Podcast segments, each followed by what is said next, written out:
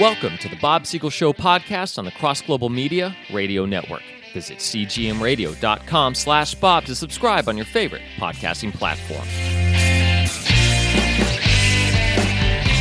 Say hello again to my producer, Brendan Thomas. Man, oh man. Well, the earlier monologues, you were getting at Biden quite a bit, but did you hear he made a competent speech this week? A competent speech? Yeah, I know, right? Let's take a listen to it right now. Oh, yeah. Oh, oh sorry. Oh, my fault. My fault. Okay, thought now I have to ask you. The last time we were on together, you were giving your list, and I know you're going to continue it tonight. of- Yes. From the worst president to the best. And yes, Biden was way on the bottom, but he wasn't on the absolute bottom. Did anything he did this week move the needle for you at all? No, but at least he still hasn't caused a civil war to happen in our country so far. But he's getting pretty close, it sounds like. So, Yeah, he sure is. No, I'm I'm still sticking with my least two favorite being Andrew Johnson and James Buchanan. And of course, if you uh, haven't heard the first part, it's on your podcast, so you can go back and take a listen. I did put Joe Biden as the third worst. Some other highlights. I did put Obama pretty high, and we had a little back and forth there. And by the way, way higher than I would have put him. yeah, and by uh, you still owe me the uh, show about George W. Bush and the uh, weapons of mass destruction. Yeah, if you can find that, I will uh, find. I will find that. I'm probably going to replay it as a podcast. It's pretty dated, but as a podcast, I might issue it in the next week or so. Well, I'm bringing it relevancy again by bringing it up again. We were at the top 17 left. I'll just go over the last three. Just and you're going quickly. from you're going from lowest to highest. So You're going to end with the president you liked the most. Exactly, yeah. So very quickly, I'm not going to go with the pros and cons for these guys because I already went over it. When I get to number 17, I'll go back to being pros and cons. So at number 20, I had James Garfield, number 19, Calvin Coolidge, and number 18 being John Adams. All right. So number 17, we have the other John Adams, John Quincy, Quincy Adams. That's right. His pro is that he was a huge proponent of the country's infrastructure. So today's roads uh, are very, very in terms of uh, starting off in a big way when John Quincy Adams became president. Of course, our infrastructure has declined quite a bit. Have you seen the potholes at 32nd Street in San Diego? Oh, we've got them out in Spring Valley now too, where we live. Yeah. It's it's insane. I've written a letter and they said they'll eventually get to it. I don't get what eventually means. Like maybe 20 years from now or it something. means they wish you hadn't written the letter. I know. Uh, So, in terms of national government, thank you, John Quincy. But to in terms of our local government, let's step up our infrastructure, please. I would hate. It, but I think the reasoning behind it is, well, we're not the worst infrastructure in America. We're like the third worst. So until we get to the worst, we'll be fine. And I'm like, no, that's not how it should be. We are America's finest city for a reason. Okay, we should be precluding to that whole nickname. His con for John Quincy Adams. I've said this before in the last podcast. I hate tariffs. I really, really hate tariffs. So the tariff of 1828 was signed in which imported manufacturers would have taxes raised on them. So in this case, it only actually helped the North's economy because the South was actually importing a lot of goods so they can help out with their farm systems that they had down there in the South. So it only helped out the North in the end for that situation. Coming in at number 16, I have William McKinley. My pro for him is while he didn't build Panama Canal, he actually helped set up the plans to build the Panama Canal. And it's a huge, huge contributor to our Navy and the way we are able to Yeah, because goods. prior to that, people had to go all the way down around Cape Horn to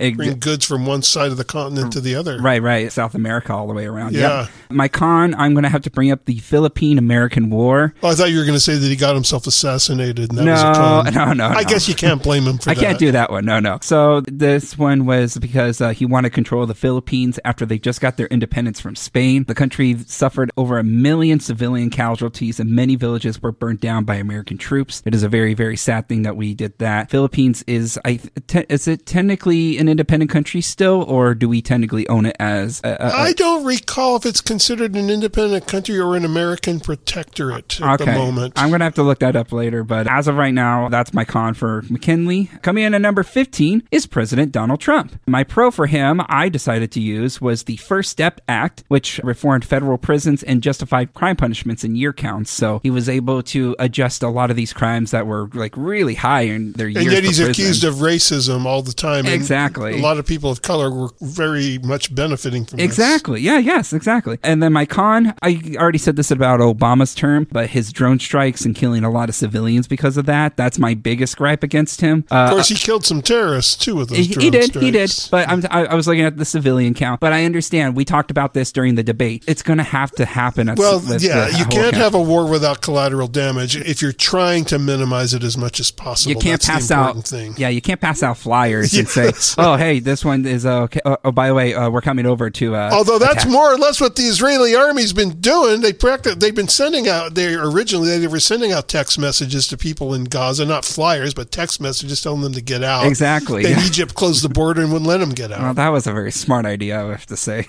Coming in at number 14, I have a former commander, Ulysses S. Grant. My pro for him is that he passed the 15th Amendment, he prosecuted a lot of KKK members, and he even passed the Civil Rights Act of 1875. For So, for those that also accused him because he once owned a slave too, he won one slave by the way, just one, and he freed that slave immediately when he became president. He really did try to help out the African American community at that time. Well, and people forget it's so easy for us with our 2020 hindsight, but a lot of these men grew up being taught all their lives that slavery was okay. And if on their own they came to the conclusion that it was wrong and wrestled with it and worked their way out of it, there's something to be said for that. And I think we got to give a little bit of credit. Absolutely. And besides, he fought for the North, who was specifically about freeing slaves in the first place. So once again, bringing up the fact that he owned a slave doesn't mean anything. Oh, and he was a great general. Lincoln was so frustrated with Fremont because Fremont would never advance. And then this may be an apocryphal saying, but Lincoln was alleged to have said it. Somebody complained that Grant was drinking too much. And Lincoln said, if I can find out what it is, I'll give it to the rest of my generals. I like that quote. I got to find that one. it That's sounds like good. something Lincoln would have said. Whether he actually did is somewhat of a debate. I gotcha. My con for him is the Comstock laws, which were basically, once again, limiting our freedom of speech. It would n- not allow us to send mail that was deemed to be obscene. So this actually led to the arrest of Ezra Heywood. He sent out pamphlets at the time that said that women had the choice to do what they wanted with their bodies. But they also arrested DeRobigne Mortimer Bennett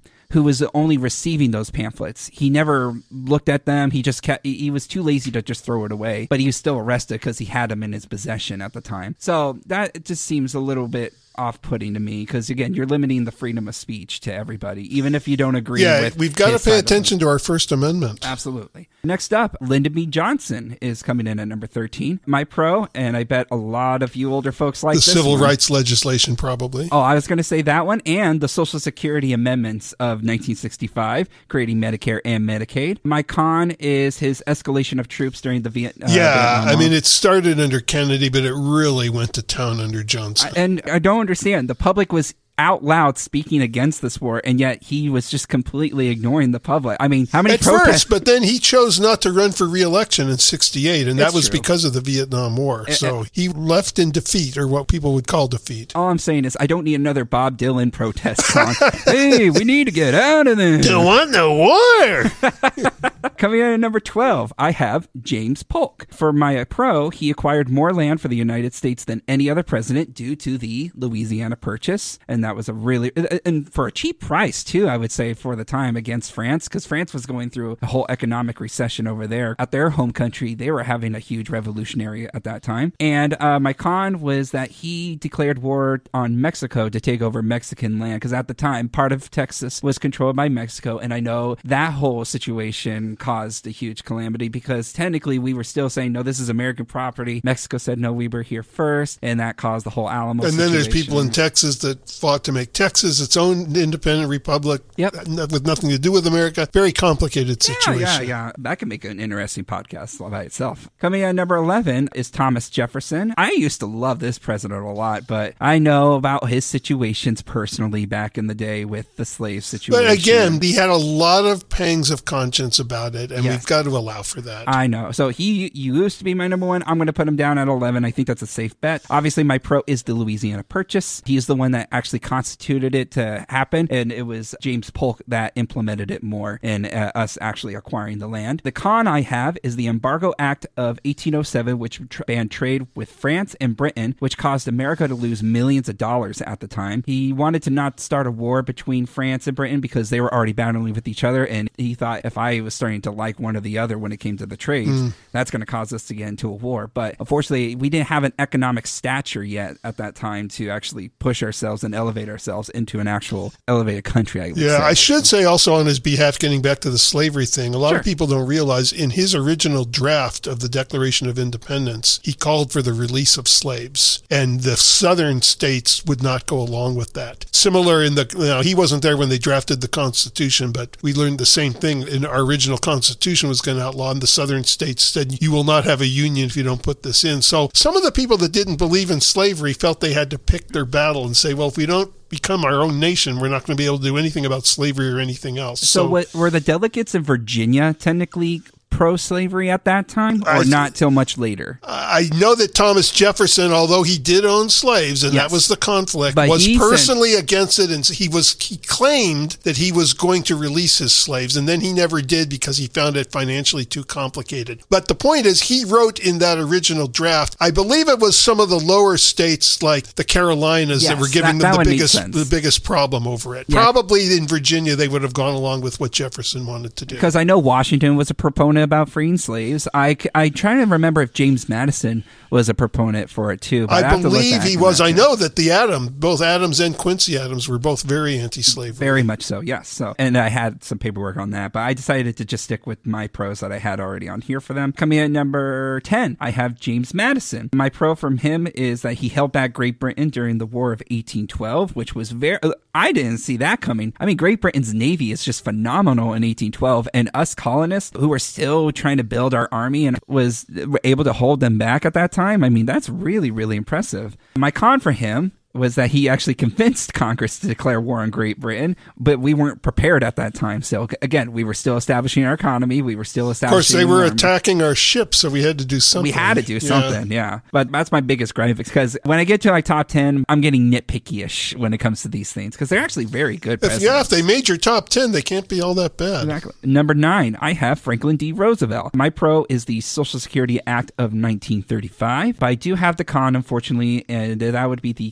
concentration camps of Japanese Americans at the time. That has been uh, listed. Well, also, we had a lot of intelligence about the German concentration camps for the Jews, and we were not doing enough as far as immigration goes to let Jewish refugees into our country. I grew up in a Jewish family, and Franklin Roosevelt that was considered a hero Mm-hmm. because he was a good wartime president. We stopped Hitler. But as more and more came out about his State Department, he's become less and less a hero amongst the Jews. Well, at the same time, there was millions of Jews at the Holocaust, and in order to give us millions of people to come over to the country, all of a sudden, just like that, would have been kind of difficult. Oh, but they could have And done better than they did. I understand. And- Obviously, they, just like today, you can't let every single person into the country, but they could have done a lot better than they did. and I don't know if this information was correct, but from what I understood, we let out a concentration camp. We were able to free one. And what we did was there was a lot of Jews that were actually starving, like you can see their bones and everything. And we decided to give them a feast, like a huge buffet. And a lot of actually Jewish people, their bodies couldn't control that situation. We had to actually slowly uh, Oh, put I, that into I hadn't it. heard this, but that makes sense because the stomach would have shrunk and it could only take in so much. Exactly. So another thousand Jews passed away because of that Oh. under our, our I had not heard that. That's very interesting. Yeah. Very sad. Yeah, but we didn't know at the time as well. So Oh, I'm sure it was good intentions. Yeah. Coming in number eight, I have John F. Kennedy. I put him at number eight. Originally, I was going to have him at number uh, nine. glad I'm uh, at least in the uh, number eight position. I put him at number eight just because of your impressions. I'd uh, uh, prefer to be number seven, but uh, eight is fine. Coming in at number eight, I have them there because of the Cuba Missile Crisis aversion. I have them as the civil rights of 1964. And I also want to throw in NASA just having that dream to walk under the moon, and, or not under the moon, but walk on the moon, I should say. And it really brought our country together for that one factor there. Besides racial tensions and everything of that nature, we actually were coming together for this one thing so we can t- say to Russia, like, listen, you're not as good as we are. We're better than you. We made it to the moon. We didn't have to orbit and anything like that. So that was cool. My con I do have is the Bay of Pigs invasion. That's also been classified in history books as a very That was not failure. considered his finest moment. No, no. Number seven, I have Ronald Reagan. My pro for him is his proponent to the end of the Soviet Union, obviously with his classic speech, tear down this wall. I can't do it.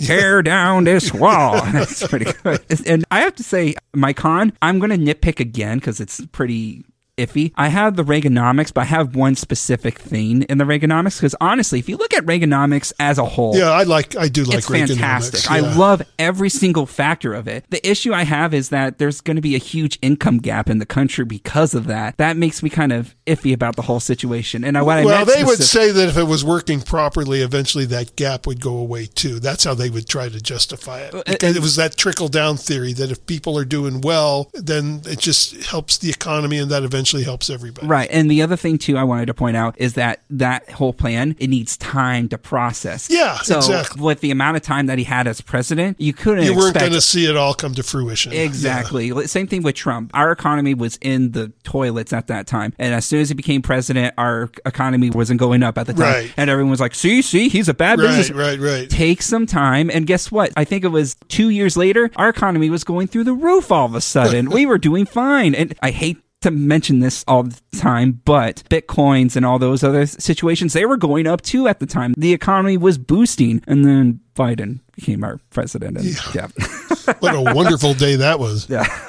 Coming in at number six, I have Harry Truman. I have the Marshall Plan as his pro, which helped foreign countries that were devastated by war in Europe by giving them financial help, I guess. If you followed these certain policies, we'll give you Incentives, guess, incentives. yeah. Thank you. That's the word. My con, I do have is the Truman Doctrine, which led to the Korean War and the Cold War, in my opinion, in that matter. Number five, I have James Monroe. One of my favorite doctrines to ever be passed is the Monroe Doctrine. It is just like a flex of our muscles and saying, you other countries can't mess with us. And I love it to death. That is amazing. My con I do have is the Missouri Compromise, which again had more issues with the slavery at the time. But again, it's a compromise. So at least we got something done finally about that situation, even though it was a band aid over a whole scab wound, basically. Number four, I am starting to love this president. The more presidents we have, the higher the list he might get on here. Dwight D. Eisenhower. I first as a kid, I was like, eh, he's okay. But he sure was a great general. My was. Con for him, though, is he was president during the McCarthy era and didn't seem to do a whole lot no, he it. didn't do a lot there.